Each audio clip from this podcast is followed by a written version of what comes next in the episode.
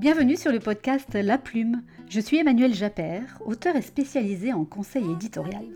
Passionnée par les livres et les écrivains, j'ai eu envie à travers ce podcast de vous faire profiter de mes rencontres avec des personnes qui m'inspirent. Soit des romanciers dont l'univers provoque quelque chose en moi, soit des auteurs que j'ai accompagnés et qui ont de beaux messages à faire passer, en tout cas qui interpellent et suscitent le débat. Mais j'inviterai aussi de temps en temps des éditeurs qui pourront vous éclairer sur les métiers du livre. Parce que vous aussi, vous avez peut-être le rêve d'écrire un livre, et pourquoi pas. Mais encore faut-il connaître quelques astuces pour sublimer un talent. Alors aujourd'hui, ma première invitée est l'auteur d'un premier roman, Kilomètre Zéro, sorti l'année dernière aux éditions Eyrolles. Et c'est un véritable best-seller. Maud Ankaoua, à travers une fiction, nous emmène au Népal à la recherche d'une méthode ancestrale capable de guérir les plus grands maux. Ce livre est un petit bijou qui explore le chemin du bonheur à travers un voyage initiatique très instructif. Aujourd'hui, Maud nous parle de sa nouvelle vie de romancière après une longue carrière dans la finance. C'est un immense plaisir de lancer ce podcast en sa compagnie. Alors c'est parti, allons à la découverte des coulisses de la vie d'écrivain.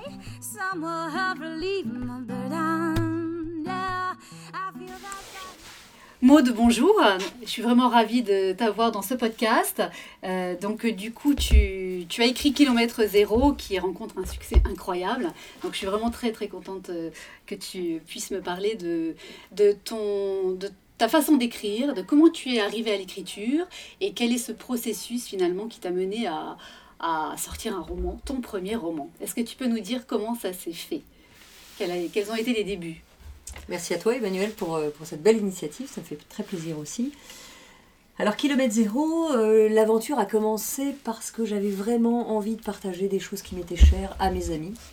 Donc, j'ai commencé à l'écrire et tout au long de ce processus, je ne visais que mes amis puisque mon objectif, c'était de pouvoir l'offrir. Il n'était pas question d'édition, de pouvoir l'offrir à une centaine de personnes. Alors, j'ai pas 100 amis, mais une centaine de relations qui m'ont attendue à travers mes grandes aventures d'entreprise. Et j'étais pas forcément complètement disponible. Alors du coup, j'avais juste envie de les remercier de m'avoir attendue et d'être là à la fin de ces aventures. Donc, j'ai écrit pour eux dans un premier temps, et puis eux ont eu envie de le porter. Et puis voilà, le livre est passé de main en main et est devenu après le livre des éditeurs, mais voilà, ça s'est passé comme ça. Et alors le processus ? Oui, alors le processus, tu te levais la nuit parce que tu étais très active, tu travaillais dans les entreprises, dans la finance, je crois. Oui. Comment tu faisais pour trouver le temps ? Parce que ça, c'est un véritable problème quand on veut écrire un livre. Oui, alors moi, mon processus, ça a été simple, ça a été tellement laborieux que j'avais tellement pas confiance dans le fait d'écrire, parce que moi je viens du monde, comme tu viens de le dire, de la finance, donc d'Excel, je viens du monde d'Excel, et puis j'utilise très peu Word, et puis je suis pas de ce monde-là. Donc comme j'avais peu de confiance dans mon écriture, en fait, j'écrivais une phrase après une autre, mais sans jamais relire la dernière. Et je me suis dit, tant que j'arriverai pas au bout de cet énorme brouillon, finalement, d'une phrase après une autre, je lis rien, et puis je vais jusqu'au bout de l'histoire et de ce que j'avais en tête, et puis de ce que je voulais partager, surtout, parce que je savais les clés que j'avais envie de partager, je les connaissais, mais de là à les transcrire en mots, c'était pas forcément simple au départ pour moi. Alors comment j'ai fait ? Je me suis dit, je m'y mets, je vais écrire une phrase, puis une deuxième, puis une troisième, et puis finalement, un pas après un autre, je suis arrivée à la fin de cet énorme brouillon, mais que je n'osais même pas relire. Et j'ai bien fait, parce que finalement, quand j'ai commencé à le relire, même moi, j'arrivais pas à comprendre ce que j'avais écrit. Mais vraiment, l'important dans tout ça, c'est de continuer quoi qu'il arrive. Parce que si on écrit un livre qui nous ressemble, qui est en phase avec nous, finalement, la motivation est toujours là. Et moi, ma motivation était que si une phrase, un mot pouvait faire du bien à une personne, alors j'avais raison de continuer. Mmh. Et puis donc, j'ai écrit cet énorme brouillon, et pour moi, c'était déjà une montagne de gravier. Et là, j'ai commencé à retravailler chaque phrase. Et donc, pour tout te dire, je suis très très laborieuse, je l'ai réécrit 14 fois. Et je l'ai réécrit 14 fois déjà pour que chaque phrase ait du sens. Mais tu veux dire 14 fois entièrement ? Alors en fait, j'ai pas réécrit l'histoire, j'ai pas réécrit toutes les clés qui étaient déjà là, mais par contre, pour qu'il y ait de la fluidité, il fallait que je reprenne chaque phrase et soit je la réécrive, soit je l'enlève, soit...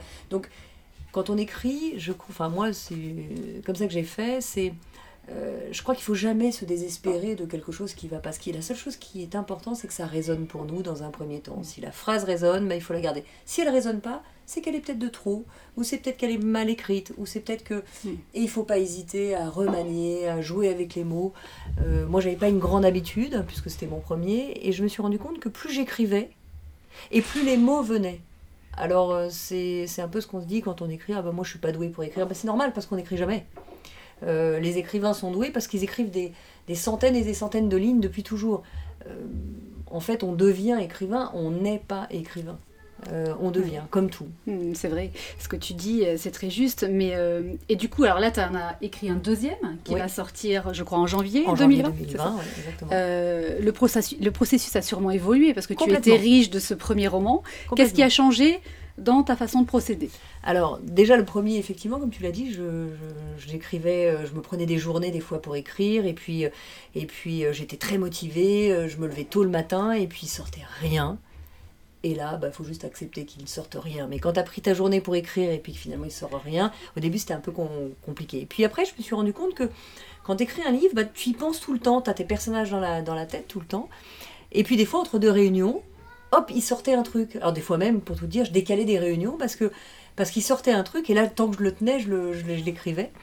Alors pour le deuxième, j'ai procédé un peu différemment, je me suis isolée, parce que j'ai trouvé que c'était beaucoup plus simple. Je me suis isolée à la campagne, en fait, je suis partie...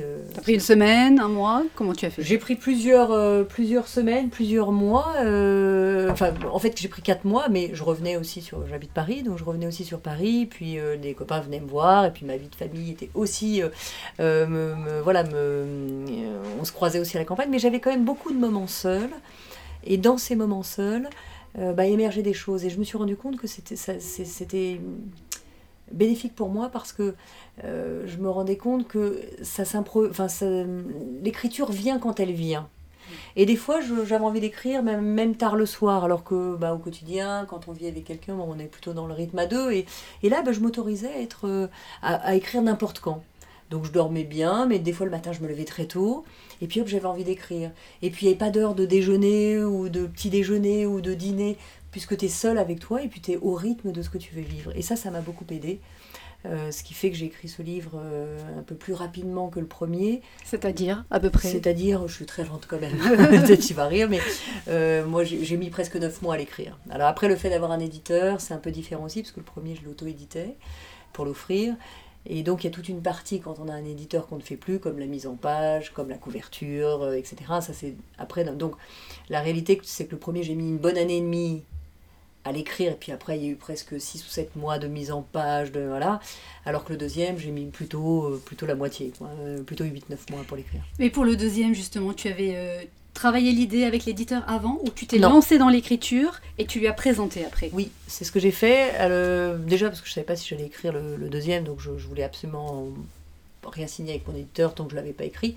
Je sais que dans ce métier, ça se fait beaucoup que d'avoir ce qu'on appelle des avaloirs, c'est-à-dire qu'on te donne une avance pour que tu aies 2 ans, tu connais le système, et pour ceux qui ne le connaissent pas, on te laisse 1 an, 6 mois, 2 ans pour l'écrire.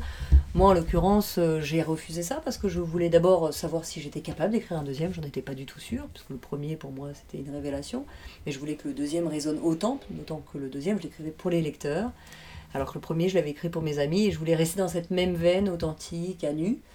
Et donc je me suis dit, je vais déjà l'écrire, puis je vais voir si je suis capable de l'écrire, et s'il résonne pour moi, et ma garde rapprochée, dans ces cas-là, je le présenterai à mon éditeur. Donc c'est comme ça que j'ai fait. Et voilà, une fois que je l'ai écrit, ça a résonné pour eux, et puis à ce moment-là, on avance dans les corrections, dans la mise en page, et surtout le packaging, donc la couverture, etc. ensemble. Et c'est vrai que c'est un travail là, de professionnel, et c'est chouette de pouvoir avancer avec eux. Alors là, on aborde les questions de création de la couverture, marketing, etc. Mais du coup, là, maintenant, tu as pris goût à l'écriture. Je ne sais pas dire ça. D'accord. Très honnêtement, je ne sais pas dire que j'ai pris goût à l'écriture, j'ai ce goût au partage. Oui. C'est toujours difficile pour moi d'écrire, Mais c'est vrai qu'il y a un truc qui tu vois, je suis même en train de réfléchir. Enfin, j'aime l'idée de concevoir un livre. Voilà, c'est pas forcément venir. Je voulais savoir si justement tu avais une idée déjà qui commençait à mûrir dans ta tête pour avoir retrouvé ce plaisir de te mettre derrière ton ordinateur. Il y a un espèce de plaisir et en même temps laborieux pour moi. Tu vois, c'est très, très mélangé. C'est paradoxal finalement comme paradoxal. Sentiment. Quand j'écoute des écrivains, peut-être que ça te fait ça aussi, toi, Emmanuelle Japper, parce que clairement tu écris et tu écris beaucoup et avec cœur et ton livre est aussi magnifique. En fait, le vrai sujet, c'est que moi, j'ai pas cette passion de l'écriture. Par contre, j'ai cette passion de partager des choses qui me sont chères. Mmh. Et je trouve que l'écriture, quand on lit un livre, déjà, on lit à son rythme. Quand on écoute quelqu'un, on retient qu'une partie. Là, on peut revenir sur un livre. Et c'est ça qui me plaît, c'est ça qui me passionne dans l'écriture, c'est de se dire, voilà, si les phrases peuvent rester, les gens peuvent se replonger dedans, revivre des enseignements qui leur ont plu. C'est pour ça que j'écris. D'ailleurs, la force de ton livre, je crois, c'est qu'on lit une fois, on le transmet, on l'offre, et puis on le relit après. Hein. J'entends beaucoup de lecteurs qui disent ça, c'est très étonnant. Okay. Mais alors, là, tu es romancière, mais tu es bien plus que ça maintenant, parce que tu vas faire des conférences, tu étais il n'y a pas longtemps à Montréal, tu étais en croisière sur le Danube, je crois. Oui, c'est ça, ouais. Donc, ce livre, finalement, t'entraîne et transforme ta vie. Et je crois que c'est ça le sujet pour moi, c'était que c'était au-delà d'un livre. Et ça, je l'ai toujours dit dès le départ, c'est-à-dire que moi, ce que j'aime partager, c'est des relations, c'est que chacun puisse amener qui il est. Parce que quand on propose un livre, on ne sait pas plus que les autres, c'est juste qu'on propose, on sait ce qu'on vit nous, on est expert de nos vies. Et la réalité, c'est que chacun est expert de sa vie. Et quand on met toutes nos vies au milieu, au centre de la table, et qu'on partage ces expériences, alors on grandit ensemble. Donc pour moi, c'était au-delà d'un livre, c'était de pouvoir partager ces expériences. Donc oui, les conférences, les voyages, j'ai emmené des lecteurs dans le désert d'ailleurs pour partager les enseignements, mais finalement c'est ensemble qu'on grandit. Donc oui, cet oral, le fait de pouvoir le partager, de pouvoir grandir des expériences des autres, de l'expertise aussi de leur vie. Alors naturellement, oui, ça m'excite vraiment bien plus que d'écrire réellement. Et ça, c'est bien propre à toi, parce qu'il y a des écrivains qui ont envie d'écrire et qui n'ont absolument pas envie de prendre la parole. Complètement. Hein, donc là, toi, tu as les deux. Et eux, c'est nécessaire d'écrire. Moi, je parlais avec un certain nombre d'écrivains. C'est vital d'écrire. Oui. Moi, pas du tout. D'accord. C'est vital de partager. Mm-hmm. À travers la parole, à travers des rencontres, etc. Mais c'est pas vital d'écrire. Après, j'ai pris un vrai plaisir parce que je me suis rendu compte que les gens gardaient des phrases, pouvaient repasser des phrases, aller à leur rythme. Alors là, je me suis dit, oui, c'est bien de laisser quelque chose qui permette à chacun d'aller à son rythme en fonction de sa propre vie. Et est-ce que pendant que tu écrivais là, ces deux livres, tu as eu des rituels ou une hygiène de vie que tu as mis en place pour tenir sur la durée ? Parce que c'est très fastidieux, des fois, d'écrire. Oui. Alors ça, le monde de l'entreprise me l'avait aussi enseigné. Je fais très attention à mon sommeil. C'est-à-dire que je suis plutôt quelqu'un qui se lève tôt. Et du coup, quand tu dis tôt, c'est quelle heure ? Parce que ça dépend vraiment d'une personne à une autre. 5h30, 6h, voilà, tôt, voilà, plutôt tôt. Avant 7h, on va dire. Voilà. Ouais, voilà, de toute façon avant 7h, parce que moi je suis très créative le matin. Je me rends compte que je suis très créative. Je suis de fait pas une couche tard, parce que j'ai besoin de dormir pour de vrai, c'est-à-dire j'ai vraiment besoin de dormir 7h, 7h30 tous les jours. Si je dors pas 7h, 7h30, naturellement je vais sentir la fatigue me prendre et là d'un coup je suis beaucoup moins créative. Donc je respecte vraiment mon sommeil, c'est-à-dire que si je me lève à 6h30 ou 6h tous les matins, je vais pas me coucher à 2h du matin. C'est pas possible. Donc je fais attention à me coucher pas trop tard, et même des dîners entre amis, d'ailleurs les amis qui viennent chez moi le savent tous, quand on sort beaucoup quand même, moi je sors 3-4 fois par semaine, donc à 11h, au revoir tout le monde, et tout le monde le sait, quand ils viennent dîner chez moi, à 11h ils sont plus ou moins dehors, ou naturellement ils sortent parce qu'ils savent que sinon on peut pas continuer à se voir si régulièrement. Sinon je sors une fois par semaine, et puis naturellement là je dors plus. Donc moi j'aime partager, j'aime voir mes amis, et du coup j'ai ce rythme-là. Donc pour reprendre ta question, l'hygiène de vie est fondamentale pour moi, et ça commence par bien dormir. Dormir 7h, 7h30, là je sais que je vais être très productive et très en phase avec moi si je ce temps de sommeil. Mmh. Après la nourriture, j'ai pas de régime particulier. J'aime me faire plaisir, donc je mange ce que j'ai envie de manger. Après, avec l'âge, je pense que je fais plus attention qu'avant, mais globalement... Tu te prends pas la tête. Non, j'essaye de manger sainement, cependant. J'essaye de manger sainement et mon corps parle tout seul. Si je vois que je ne suis pas très bien, c'est que je n'ai pas mangé sainement et j'essaie d'arbitrer ça. Quand tu manges très riche, naturellement, tu es plus lourd, tu es plus fatigué. À l'inverse, quand tu manges plus sainement, bah, c'est plus simple d'être créatif. Et dans la vie de tous les jours, est-ce que tu as des choses que tu fais tous les jours, des rituels que tu as mis en place? Juste de me poser de temps en temps régulièrement, dans la journée. Genre méditation ou juste poser exactement. Au calme alors, on peut appeler ça la méditation. Moi, j'appelle ça, et je reprends la phrase de Fabrice Midal qui dit « Je me fous la paix ». Se foutre la paix, c'est joli maudit. Ouais. Je me fous la paix, c'est-à-dire que dans cet espace-là, j'attends rien. Et je ne me demande rien. Je me fous la paix. Et se foutre la paix, c'est... certains appellent ça la méditation, c'est vrai. C'est un peu la même chose, mais c'est simplement accepter que voilà, les pensées viennent, les pensées partent, ressentir son corps, dans quel état je suis. Voilà. Mais j'ai juste pas d'objectif, rien. Et ça, je le fais plusieurs fois dans la journée, pas longtemps, mais juste pour voir où j'en suis. Et quand j'écris, j'ai besoin que les phrases sortent du cœur. Et parfois, on est pris dans nos pensées, et du coup, bah, on est ailleurs. Et bah, naturellement, ça se retranscrit dans le manuscrit, enfin dans ton écriture, et bien souvent ce sont des phrases qui ne résonnent pas, et c'est des phrases qu'il faut de fait éliminer. Donc voilà, je prends le temps d'être centrée. Centrée, ça veut dire en phase avec moi, en phase avec qui je suis, et déconnectée de la pollution des pensées, ça ferait bien d'écrire ça, dans tout ça, j'essaye de le bannir, et puis de me dire, voilà, juste... Être sincère avec toi-même. Exactement. C'est très dense tout ce que tu nous dis, hein, donc tu nous livres plein de choses pour tous ceux qui ont envie d'écrire et qui n'osent pas se lancer. Est-ce que tu veux terminer peut-être par un dernier secret d'écrivain que tu pourrais offrir en cadeau à ceux qui nous écoutent pour ce premier podcast avec toi? Moi, ce que j'ai envie de dire, c'est que quoi qu'il arrive, si quelqu'un a l'envie d'écrire, alors il ne doit rien lâcher. Parce qu'écrire, ben, y a des hauts, il y a des bas, il y a des moments où on se trouve nul, il y a des moments où ce qu'on écrit ne résonne pas, on se dit « Ah non, mais personne va aimer ». En fait, le vrai sujet, et la vraie question quand on veut écrire, c'est « Pourquoi j'ai envie d'écrire ?» Et quand on a une réponse qui est tournée vers les autres, qui est voilà, de partager quelque chose qui vous est cher, alors il ne faut jamais abandonner, parce qu'on n'écrit pas d'un trait un livre en se disant « ça y est, j'ai écrit, c'est gagné ». Non, non, non, on écrit, on réécrit, on réécrit, et c'est un travail laborieux l'écriture, mais pour autant, je crois que le vrai secret, en tout cas en ce qui me concerne, parce que je loin d'avoir d'être un écrivain, voilà, j'écris qu'un seul livre, donc je reste à ma place, mais en tout cas mon secret à moi, c'est de me dire voilà, si ça a du sens pour moi, si ça a du sens dans le partage que j'ai envie d'en faire, alors je ne lâche rien.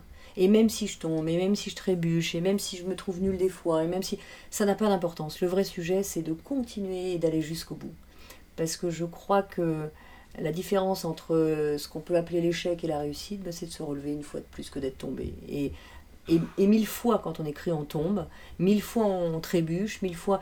Mais c'est pas grave, parce que la réussite, elle est au-delà de ça, c'est qu'à un moment, on va se relever une fois de plus. Donc, rayer, raturer, éliminer, etc., ça fait partie de l'écriture. Et j'ai envie de dire, comme dans tous les projets, quand on se lance dans l'écriture, il faut jamais, jamais abandonner, parce qu'il y a quelque chose à livrer. Merci Maud pour toutes ces pépites. Merci à toi. Et on a hâte de lire ton deuxième livre. Il arrive. Rendez-vous début 2020. Merci infiniment Emmanuelle. Merci Maud. Merci à toi. Ce premier rendez-vous est terminé, j'espère qu'il vous a plu. Malgré ces petites imperfections dans le son, j'en ai bien conscience. Je vous promets de tenter de m'améliorer pour les prochains podcasts. En attendant, je vous invite à commenter sur ma page Instagram Emmanuelle Japper ou sur les plateformes SoundCloud, Spotify et iTunes. N'hésitez pas à me faire part de vos remarques ou de questions que vous souhaiteriez que je pose à mes invités. Je vous donne rendez-vous dans 15 jours. À très bientôt.